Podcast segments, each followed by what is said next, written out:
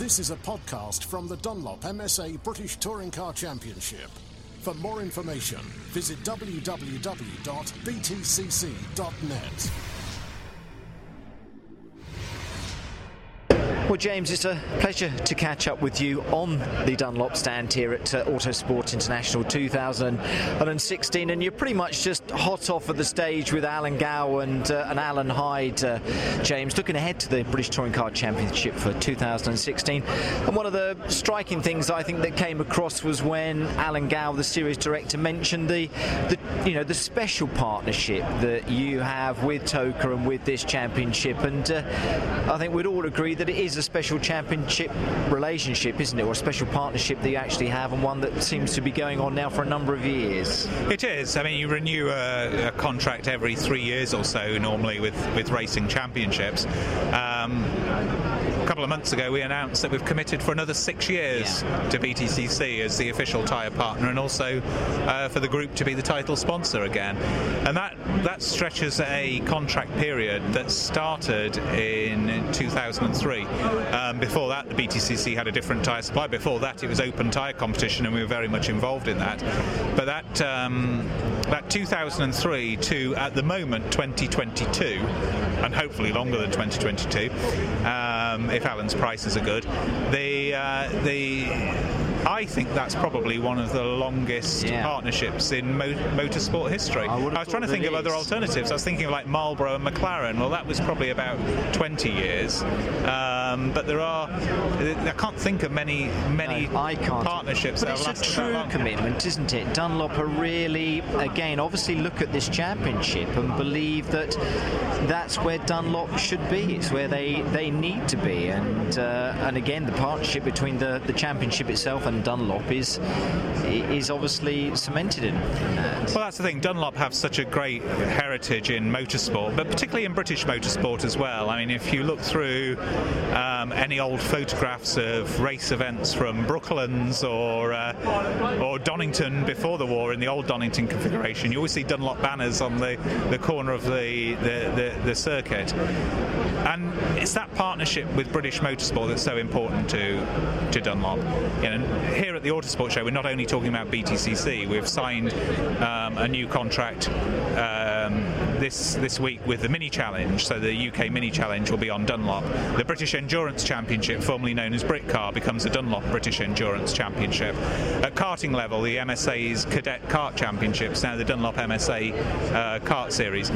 These are important partnerships for us. We support a lot of championships in Britain, not just BTCC. The Renault Clio Cup that supports BTCC is one of ours. And they partner with Dunlop, I, I hope, because we bring them some stability. I hope because they think that we're a, a good marketing partner and promotional partner for them.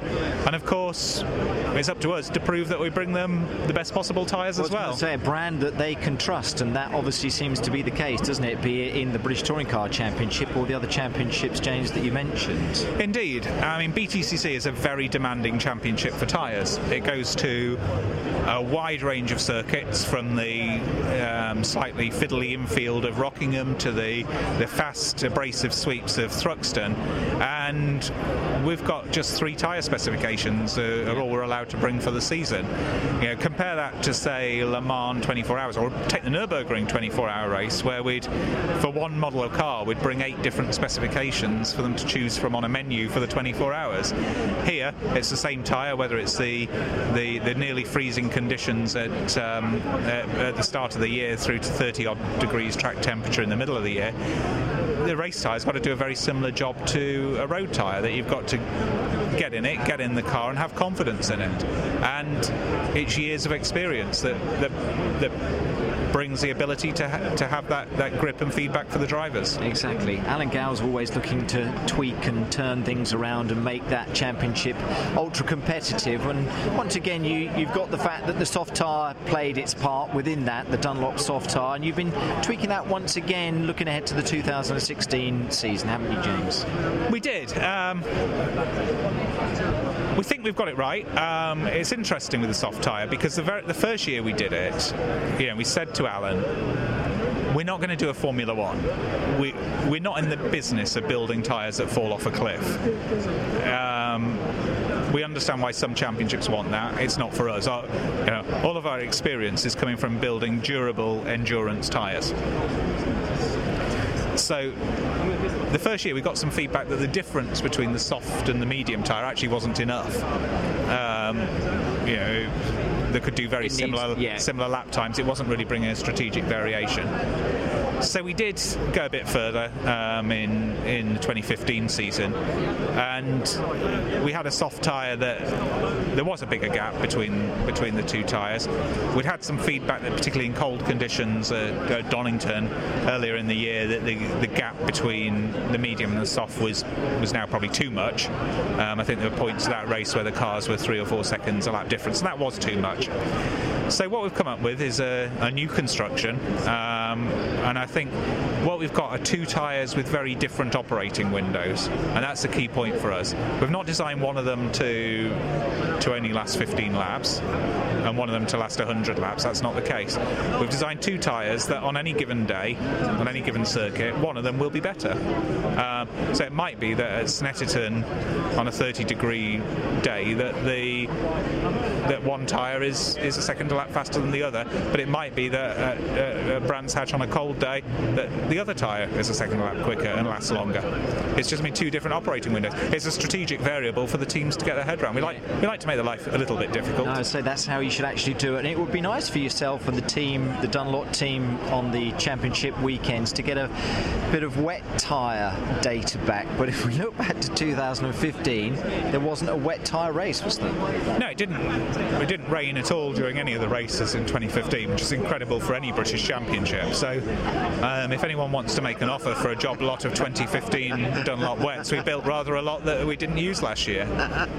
Well, I'm sure that they'll be going at a decent rate for 2016. But it was incredible, wasn't it? The fact that we didn't have a wet race, but from yourselves as well to see the wet tyre performing in the championship. Is that a disappointment as a manufacturer, though, at all, James?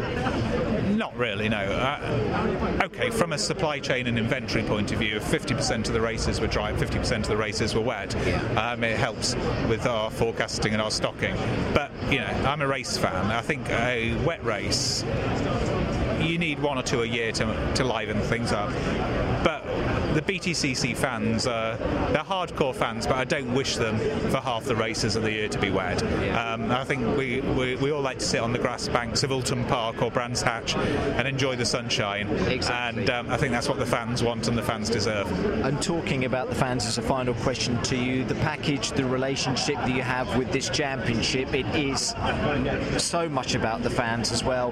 The 40,000 plus that you mentioned on stage, James, that actually come to the circuit, plus that fantastic coverage that ITV gives the championship and the millions that watch that.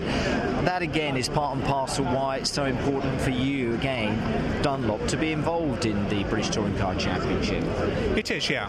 I mean, the fans make BTCC, and there's very few other championships in the world that have a regular core of 30, 40,000 fans over the over the cour you know, at, at each round, and it's because of those fans and because of that following that so many companies get involved. You know, you wouldn't see companies like Subaru coming on board. involved, exactly. We we wouldn't be on board for for so long if it hadn't been for the fan the fan interest. And hopefully, uh, yeah, as a as a group, we give something back as well. Yeah, exactly. So looking forward to 2016 on a personal level, just as much as a business level. It is. I mean, I'm fortunate that in my, my role looking after European Dunlop Motorsport, I go to always get so there. many championships. So cover World Moto 2, Motocross, um, endurance racing. But I have to say, there's a special place for BTCC. Dare I say, it's one championship that if I wasn't working in the industry, I would come and watch. You would definitely come and um, because I think,